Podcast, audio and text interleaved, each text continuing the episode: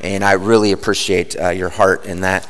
So, this right here is a box. Um, it's a box of love notes that I wrote to my wife uh, while we were dating. And uh, they, they actually date all the way back to 1990. Hard to believe that it's been 32 years uh, since I was a, uh, a freshman in high school and I noticed this beautiful eighth grade girl and took a fancy to her and uh, started. Uh, actually, the first way that I conversed with her was writing a note that she ended up giving to the youth pastor who read it in front of everybody. Uh, don't you love that? youth pastors, right? Uh, but uh, little known to me, uh, she had started saving all the notes, and, and I, I, brought these because there's, there's a, a purpose in, in wanting to share. We, we dated six years before we got married. I think it'd be very tough if for you to come up here and just pick a random note or card, open it up, and read it, and try to understand our journey.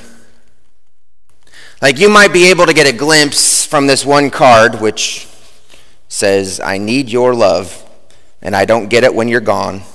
But at least you're back now and I can get some of your love again. Yay, I missed you so much, Jamie. I'm glad, I'm so glad you're back. Welcome back. I think I was really glad she was back, right? I love you, love always. And another card that says, missed you so much inside. You could come up and grab an individual card or grab an individual letter and, and get a glimpse of what is happening in what was happening in that moment of our friendship and our relationship but you wouldn't be able to understand the whole journey.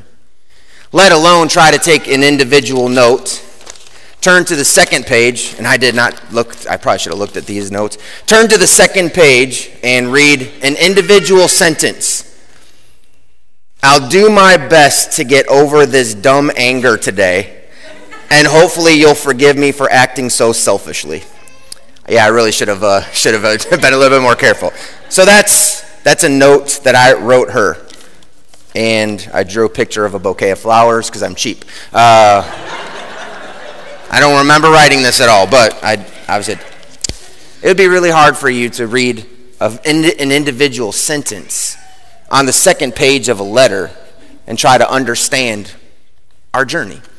Now, now, I would never do this, but I could take the time to try to go through every note and put it in a chronological order and then go from start to finish. And you might be able to, if you were so bored that you would read all of those notes, you might be able to get an idea of what our relationship actually was and have a much better understanding of it. Now, I say that because when we approach the Bible and we just grab a few verses, we're doing exactly what I was talking about someone could do if they came and take a letter and read a, a, just a few sentences. Many people would consider themselves, many Christians would consider themselves verse of the day people. But, but here's what we often miss is that a verse that we pull out, say out of Galatians, we're in Galatians, Galatians chapter 2 says, I am crucified with Christ. Nevertheless I live, yet not I, but Christ lives in me. What a great verse. Who wrote it? Why was it written? When was it written? What was the purpose it was written for? That really matters for us to fully understand what that verse means. We'll get to it in a few weeks, but in Galatians chapter 5, we read of the fruit of the Spirit. Oh, the fruit of the Spirit is love, joy, peace, long suffering, gentleness, goodness, faith, meekness, temperance. Against such there is no law. What does that mean? Why was it written? Who was it written to? When was it written? And this is very, very important as we approach Galatians. So, if you haven't been with us these last couple of weeks, or this is your first time, or first time in a long time, we started four weeks ago in the book of Galatians, and we're just we're just taking our time. But but here's what we continuously return back to: it was a letter written by a real man, and his name was Paul, to a real group of people. They were called the Galatian believers, and, and, and, they existed at a very real time in a real place, and he was talking to them about a very specific issue.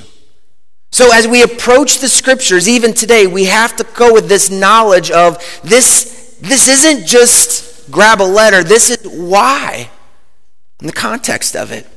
It's taken us far longer than I ever expected to get through chapter number one, although I don't apologize for it. It's just taken us way longer than I thought. But, but it's really important as we continue and close chapter one today to take everything we've learned so far into what we're about to read.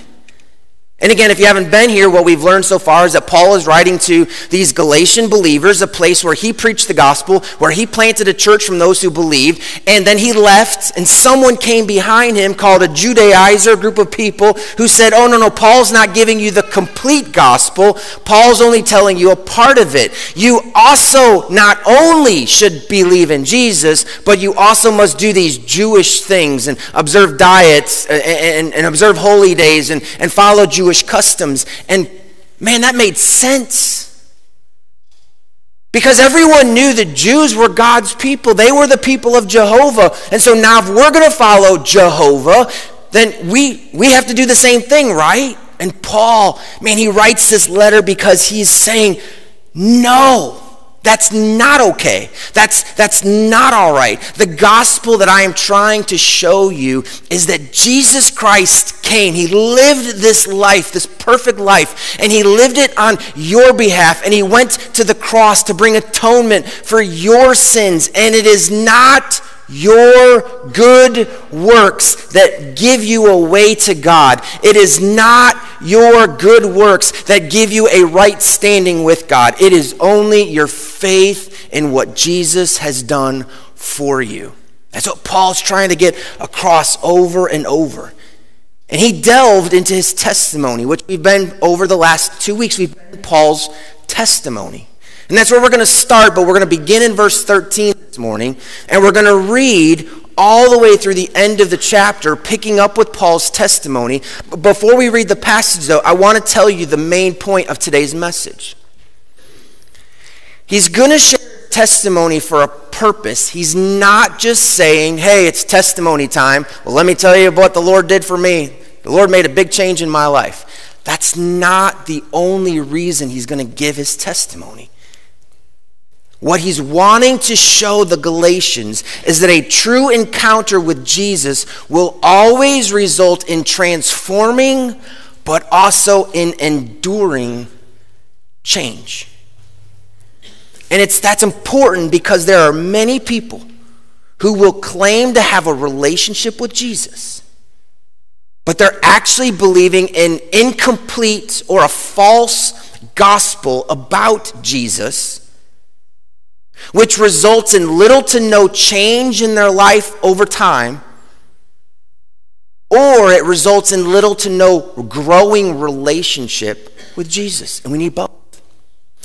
And they come together. So the Apostle Paul's going to give his testimony, but there's a purpose behind it. So if you would, we're going to start in verse 13, and I'd love for you to follow along with me. Galatians chapter 1, verse 13. Paul says this For you have heard of my former life in Judaism. How I persecuted the church of God violently and tried to destroy it. And I was advancing in Judaism beyond many of my own age among my people. So extremely zealous was I for the traditions of my father. So again, those two verses we spent a week on. Look at, look at the duplicity. I was advancing in Judaism, but I was a violent persecutor. I was doing well while I was living a life of murder. Verse 15, where we were last week. But when he who had set me apart before I was born, and who called me by his grace, was pleased to reveal his son to me in order that I might preach him among the Gentiles. And I'm going to pause right there. We're not done, but pause right there because this is where we were last week. We see Paul's transformation. Like, this is who I was.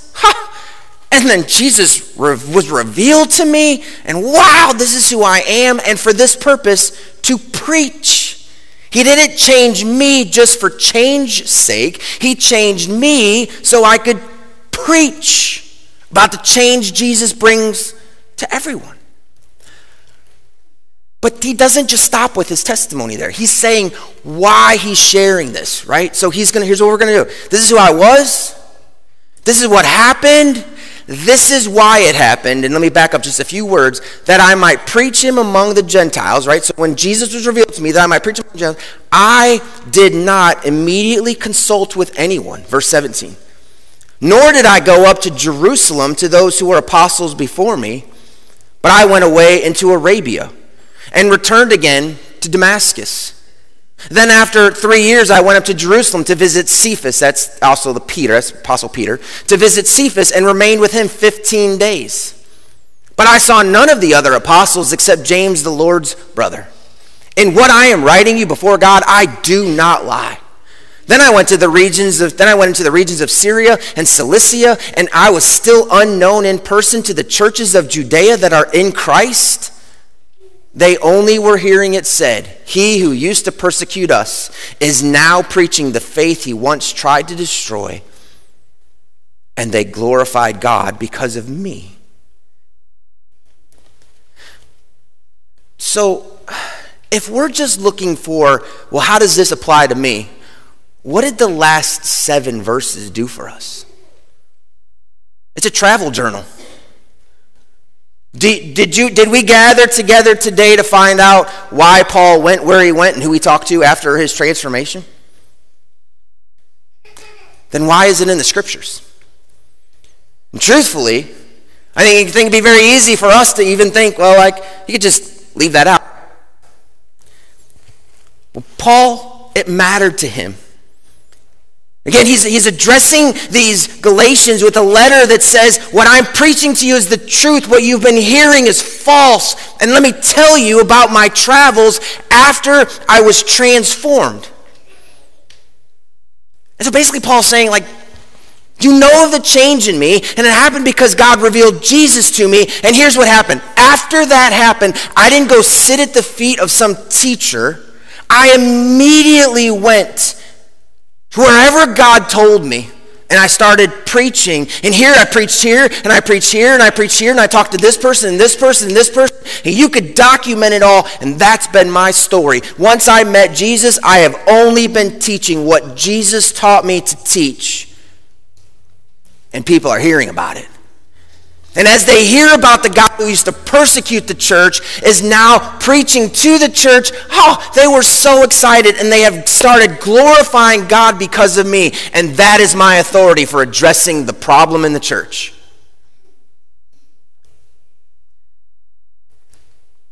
So Paul's using his travels to show the people I have only done what Jesus has asked me to do that is my authority for challenging these false teachers that are coming to you. We'll get a little bit more into that in the next chapter, but you for those of you that haven't been here and even for those of you that would, we skipped one verse in chapter 1. And we skipped it on purpose because I said I'm going to come back to that at the end of the chapter because it's going to be the hinge. It's going to be the hinge of chapter 1. Paul starts out with this harsh criticism then he tells his heavenly calling, but there's a hinge on it. And it's chap it's verse number 10. We haven't read verse 10 yet. But chapter 1 of verse 10 of Galatians becomes the connection between Paul's harsh criticism and his heavenly calling. It says this For am I, for am I now seeking the approval of man or of God? Or am I trying to please man? If I were still trying to please man, I would not be a servant of Christ. Now, again, here's what we can't do. We can't just take that verse and pull it out and go like, oh, I know what he means. Where, where does it fit into what Paul's showing? Paul preaching is being challenged. And what can Paul do? Walk away. You don't want to believe me, that's fine. Just don't believe me. We still be friends. I preached, I preached the truth. See, if you don't believe it, that's on you. But Paul says, oh, I am writing this letter that you might think of a criticism because more than I want you to be happy with me, More than I desire to have this joyful relationship between the two of us, although I want it, more than I want to please man, I want to please God. If I didn't want to please God, I wouldn't be serving Christ at all. Now, to me, that last sentence of Galatians 1.10 has got to be one of the most challenging or even provoking sentences in the entire Bible. But think of how true it would be. If we lived our lives trying to please people, how often would we actually serve Jesus? Because doesn't serving Jesus often bring us into conflict with people? But again, this, this isn't just about, well, I need to do what's right when everyone's not. This isn't just about peer pressure. This is about a man who is saying, if I don't address this issue with you, your thinking about Jesus will be completely wrong. I have to step into this area. I have to be willing to confront you because my greatest desire in life is to please God, not to please man. Because Paul knows the ultimate end of his glorification, or ultimate end of his preaching, is God's glorification, not man's. So he's willing to point out their wrong beliefs. And it's a lesson we must all take to heart. Because as we serve God in a world that is less and less caring what God has to say, it will bring us into conflict. We saw this in the national news this week. Five men from a Major League Baseball team called the Tampa Bay Rays, I think five, refused to put on the sleeve of their jersey a gay pride logo. Now, again, they said, We're not going to wear the gay pride logo on our jersey, although this is gay pride month in our nation. They were blasted by the national media. They are blasted by other ball players. They are blasted by celebrities. Here's what one of the men said. Basically, for me, it comes down to my faith. It's a faith based decision, so it's a hard decision. Because ultimately, we, meaning the us, we all said that we want is them, those, maybe those who are homosexuals. We want them to know that all are welcome and loved here. But when we put it on our bodies, I think a lot of guys decided that it's just a lifestyle that maybe, not that we look down on anybody or think differently, it's just that maybe we don't want to encourage it if we believe in Jesus, who's encouraged us to live a lifestyle that would abstain from, be, from, from, that would abstain from that behavior. Just like Jesus encourages me as a heterosexual male to abstain from sex outside the confines of marriage. It's no different. It's not judgmental. It's not looking down. It's just what we believe the lifestyle He's encouraged us to live for our good, not to withhold. But again, we love these men and women. We care about them, and we want them to feel safe and welcome here.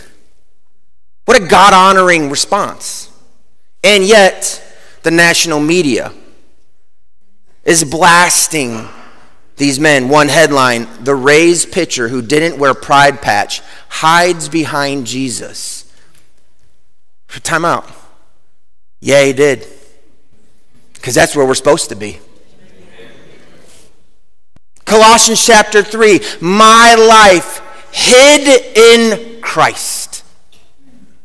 I am supposed to stand right behind Jesus, so much so because I don't want to stand in front of Jesus because I don't want people to see me when they see me. I want to stand right behind Jesus and live a life of love where when they see me, they should see me hiding behind Jesus. Not because I'm scared to confront, but because I am following this man who loved me so much. God man, I should say. This God man who loved me so much, he came and he gave his life to turn me into his, one of his own. Why wouldn't I follow him? But you see, what happens is when we live a life that is not worried about pleasing God, it's about pleasing man. What we won't do is what Paul said he did after his transformation. Ha! I was transformed. God revealed Jesus to me, and after he did, guess what? I went here and here and here and here and here, and I talked to him and him and him and him. I want you to know what I was doing was I was following the one who called me because my greatest desire is to please God and not to please man. And so, so three short lessons from the text today. Three lessons. First, God's pleasure in you is not determined by your performance for Him. God's pleasure in you is not determined by your performance for Him. There, so, in two times in chapter one, and we read both of them today, you'll find the word pleased. Look at verse 10. We just read it. For am I now seeking the approval of man or of God, or am I trying to please man? If I were still trying to please man, I would not be a servant of Christ. We're talking about I'm not trying to please man, I want to serve Christ. So we see pleased. But then look at verse number 16. Starts a little bit with verse 15. But when he would set me before I, set me apart before I was born and call me by his grace, was pleased to reveal his son to me. So two times we find pleased. Here's what the text does not say. After God revealed Jesus to me and I went to preach, God was pleased with me. That's not what it says. It says God was pleased. He found great pleasure in revealing who Jesus was to this religious hypocrite. And it doesn't say that God was pleased that this religious hypocrite went to go preach. I love that because it has to bring us back to the faith, to, to, the idea that God is not concerned, He's not overwhelmingly pleased with how we serve Him. He's pleased with our faith in Him. You say, well, does that mean God doesn't care about our works? Absolutely not. Because in Ephesians chapter 2, verse number 10, we find that God has prepared good works for us to accomplish, but we have to take that into Hebrews 11. Think with me about Hebrews 11. It's called the Hall of Faith. There's all these different men and women listed in Hebrews 11 that God says, I want you to follow their example. And if we're not careful, we turn to Hebrews 11 and we see by Noah, or by faith, Noah did this, and by faith, Moses did this, and by faith, David did this, and by faith, Gideon and all these others did this, and we think, well, God's pleased with what they did. No. No. He's pleased with their faith. Because it says in, in, in, Hebrews 11 6, without faith it is impossible to please him. This starts off the list of the hall of faith. And so, but if God's not wanting our actions, he's wanting our faith, then do our actions count? Yes. Because true faith always moves the believer into action for God. Once again, what did we see in Paul's life? I was transformed when Jesus was revealed to me. So I went to church the next Sunday and sat there. And then I went to church the next Sunday and sat there. And then I went to church the next Sunday and sat there.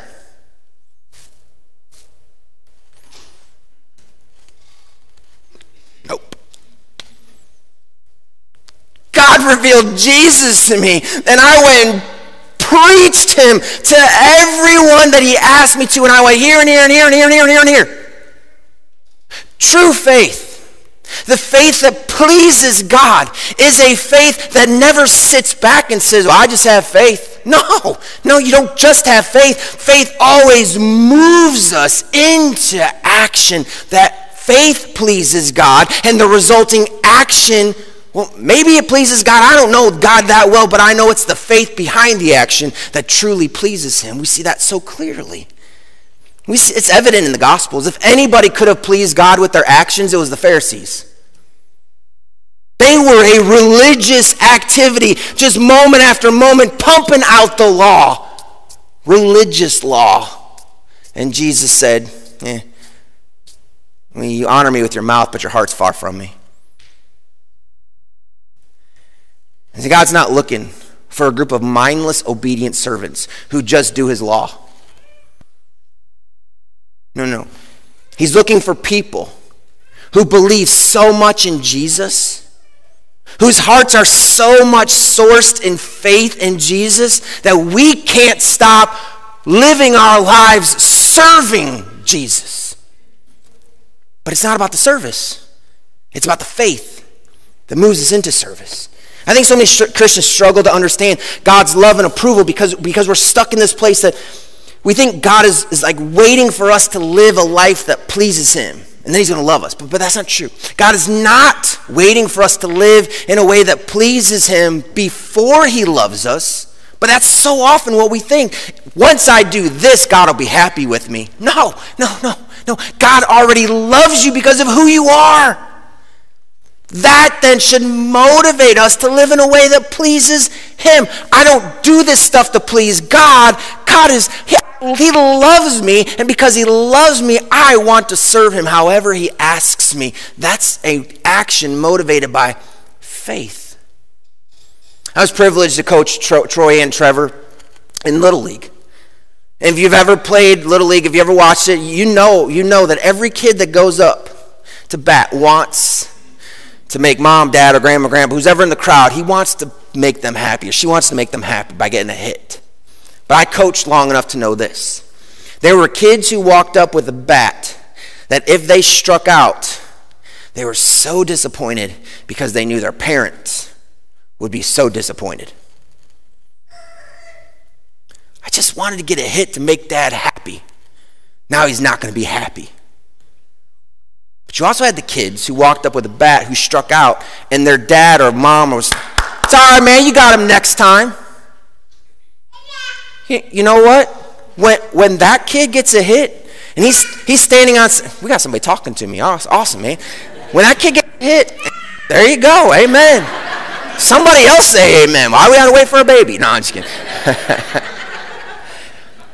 when that kid gets a hit, and he's not going up there thinking, if I fail, my dad's going to be so disappointed in me. When he goes up there and he actually gets a hit, and he's on second base, and he's standing there, and he looks at his dad, and his dad's like, good job, man. He's so happy because he pleased his dad. He makes him happy. Man, but he knew I don't have to be, I don't have to be on second base for my dad to love me. I don't have to be on second base for my dad to, to be pleased with me. Oh, man, that kid lives in freedom.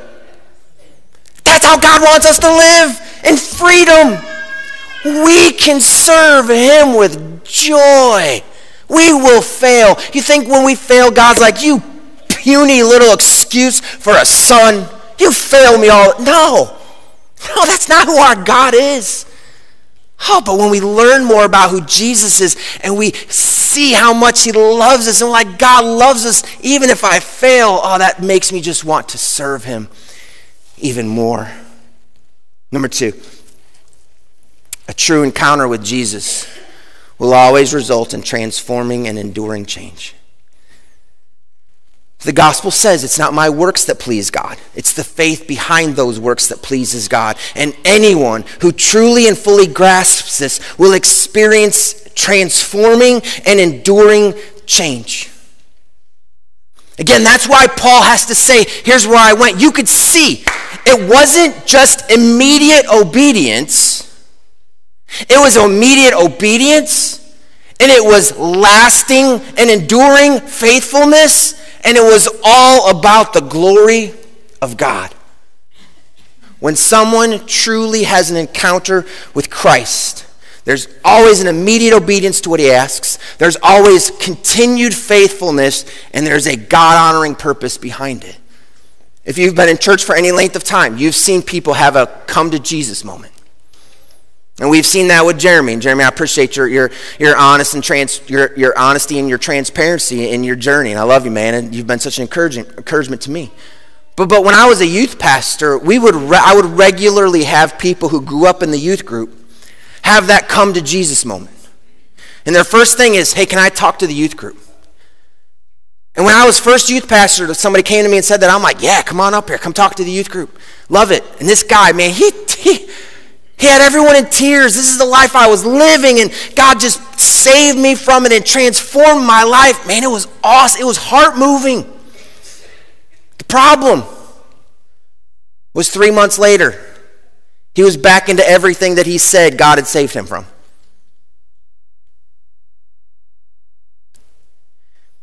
See, a true encounter with Jesus, it does bring immediate obedience to whatever God calls you, but it will it be an enduring change.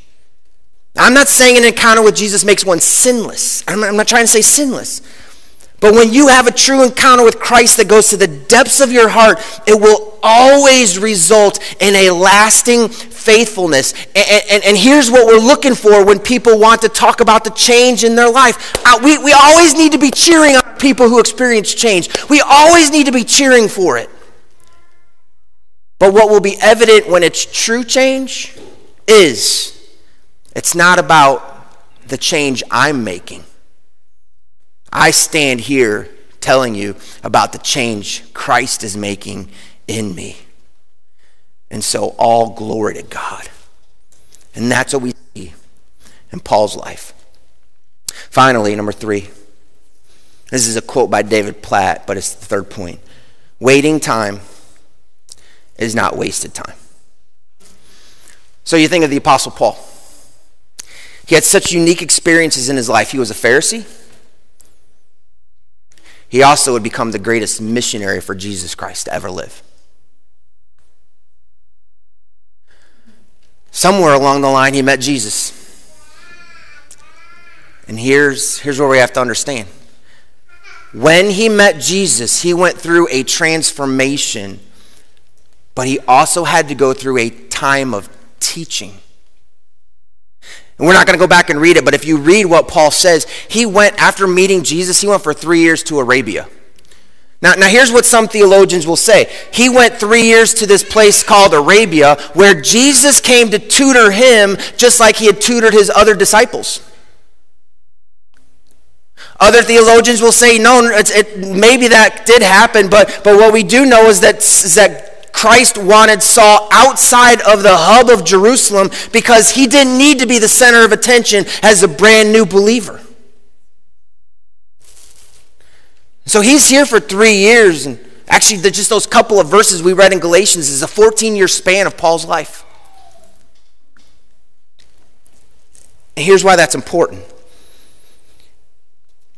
because Paul had no idea what was next. He was just obedient in the moment. Man, and I would love to encourage your hearts the same way that God is continuously working in our lives for what is coming next. The problem is we don't know what's next, so we just have to be obedient in the moment. Paul goes through this transformation. He has no idea. He's going to take three missionary journeys and write most of the New Testament. Paul goes through this transformation. What does he do? Whatever the Lord wants me to do, that's where I'm going next. And then I'll go here next. And then I'll go here next.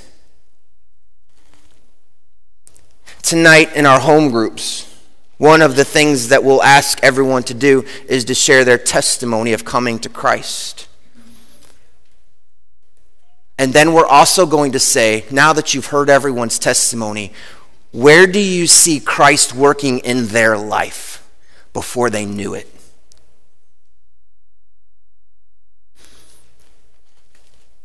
About a week and a half ago, I was sitting at the rec center. I was invited by uh, Audrey King to, to participate in what was called Prayer on the Porch. And he's, he's doing it all throughout the summer, having two pastors uh, on one, one day of the month come and pray for Page County. There was myself and Pastor Archie Webster. I love Pastor Webster so much. And uh, so the two of us were together, and there was three other people that came to the prayer on the porch. I didn't know the other three at all. Miss Carolyn, what are, what are the names? Val and Alan Harris. Val and Alan Harris, I got to meet them. They go to Rileyville. Have been in the area less than two years from South Carolina. Another man, his name was Damon, and he's helped, Damon's helping out at the rec center. So the five of us are sitting on the porch.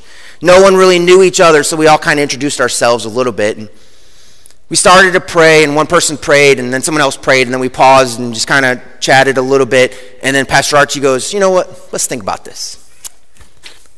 Only God could put together this group.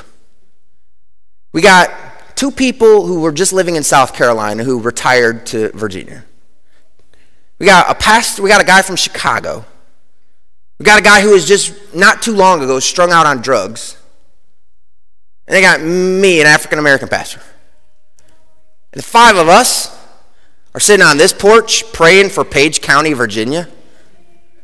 Only God. and I thought, the longer I've thought about that, like, what a unique. We're praying for Page County, Virginia, and I don't even think there was a Page County native there. God's bringing people from all over the place to pray for the place where many of you grew up. What's God doing? That is so and just amazing to me. I have no doubt there are some of you who are sitting in this room today, and it would blow your mind if five years ago someone were to you'd be sitting in a church service in Luray, Virginia, hearing about Jesus. It might blow your mind geographically because you're like, I'd never lived that place. That's how we would feel. It might blow your mind spiritually, like, I would never go to church. It might blow your mind thinking, like, I cannot, there's no way I would ever find myself there. But look at, God always knew you'd be here today. Love that. It means he is not wasting any time of your life. Oh, we sometimes can think we waste time, but we have a God that Romans 8:28 is so real that he can work all things together for good to those who love God, to those who are called according to his promise. And so don't forget, you might be on the precipice of a breakthrough that you have no idea is coming. Trust God. Follow Him by obeying what you know to do today and remain faithful where God has planted you until God moves you. And when He moves you, step boldly into what He has next for you. Miss Daleen and I have this conversation regularly. She has told me, with her arm around me many times, I hope God never takes you away from Mount Carmel. And here's my thought God can do whatever He wants to with me. I never would have thought I'd come to Mount Carmel. How good it has been, but I never would have chose this for myself. I was at my home church with my family, with our people. And God takes us out to show us, to reveal Jesus to us. So, you know what? If God, I'm not, I'm not saying I want it. I'm saying if God wants to move me, I'm getting in line. I'm gone. I'm going. I'm with you. Whatever you want. The Apostle Paul went boom, boom, boom, boom, boom. Brian Hassey, I'm no Apostle Paul. I'm just going to get in line. I'm going to obey what he asks me to do today. And if he ever asks me to go somewhere, do something, be anything else, I'm going to step boldly into it, knowing He knows what's best. And He is always preparing my future today. And He's doing the same for you. Your future is being prepared today. Step boldly when He asks. Would you pray with me? Father, we thank you so much for this beautiful letter that you've used one of your dear servants to craft to people He loved. Oh, Lord, I, I, read this and I'm just, I'm overwhelmed with this man that loved you so much. He was willing to just never be in one place. He just wanted, he just wanted to go wherever Jesus wanted him to go because he loved Jesus so much. It was that step of immediate obedience and that step of continued, those steps of continued faithfulness. And Lord, it's not about where we are, it's about who we're serving. Lord, I pray that you would open up our hearts as believers. That we don't have to do something to earn your love, that your love is given, poured out on us. And Lord, may that poured out love be, be more of the transformation we need to live lives that are full of faith in Jesus so full of faith that if you ask us to take a step that we were never anticipating, we still do it with confidence and boldness. if we're supposed to have a conversation with someone, if we're supposed to open up our home, if we're supposed to step into a need, Lord, that we never would have thought we would ever step into, that we just do it with boldness and faithfulness, knowing that it's about Jesus and it's about the glory of God, not about us. You are, you are crafting amazing stories. Oh, I love, I can't wait to hear the testimonies tonight in our home group. As we just all get to see this, this beautiful web that you have been weaving that comes together in one moment, in one house. Oh, at one time, this is, it's going to be so good. And we're going to rejoice not in our stories, we're going to rejoice in the author of our stories. How good you have been. And Lord, help us to have hearts that say we're not going to live to please men, but we're going to live lives that are faithful to our God. Because without faith, it is impossible to please you. If you're here today and you don't know Jesus Christ as, as the one who came as the Messiah of the world, who stepped into his creation to, to save his creation from the rebellion that we ourselves chose. Oh, I will I'll be down front. And while we sing this last song and we rehearse the goodness of Jesus and what that goodness of Jesus should lead us to, if you don't personally know the goodness of Jesus, I would love to share that with you. And I would invite you to come and just grab my hand or say, hey, just tell me more. And I'll also be at the back door today. But it's about knowing who Jesus is, knowing what Jesus has done for us. And He is our only hope to know God, to be accepted by God. But He is all we need for that. Ah, thank you, Jesus, for who you are. May this church be a church that loves to please God as a church of faith. In your name we pray. Amen. Would you stand? And we're going to sing that song that we that Aaron taught us earlier.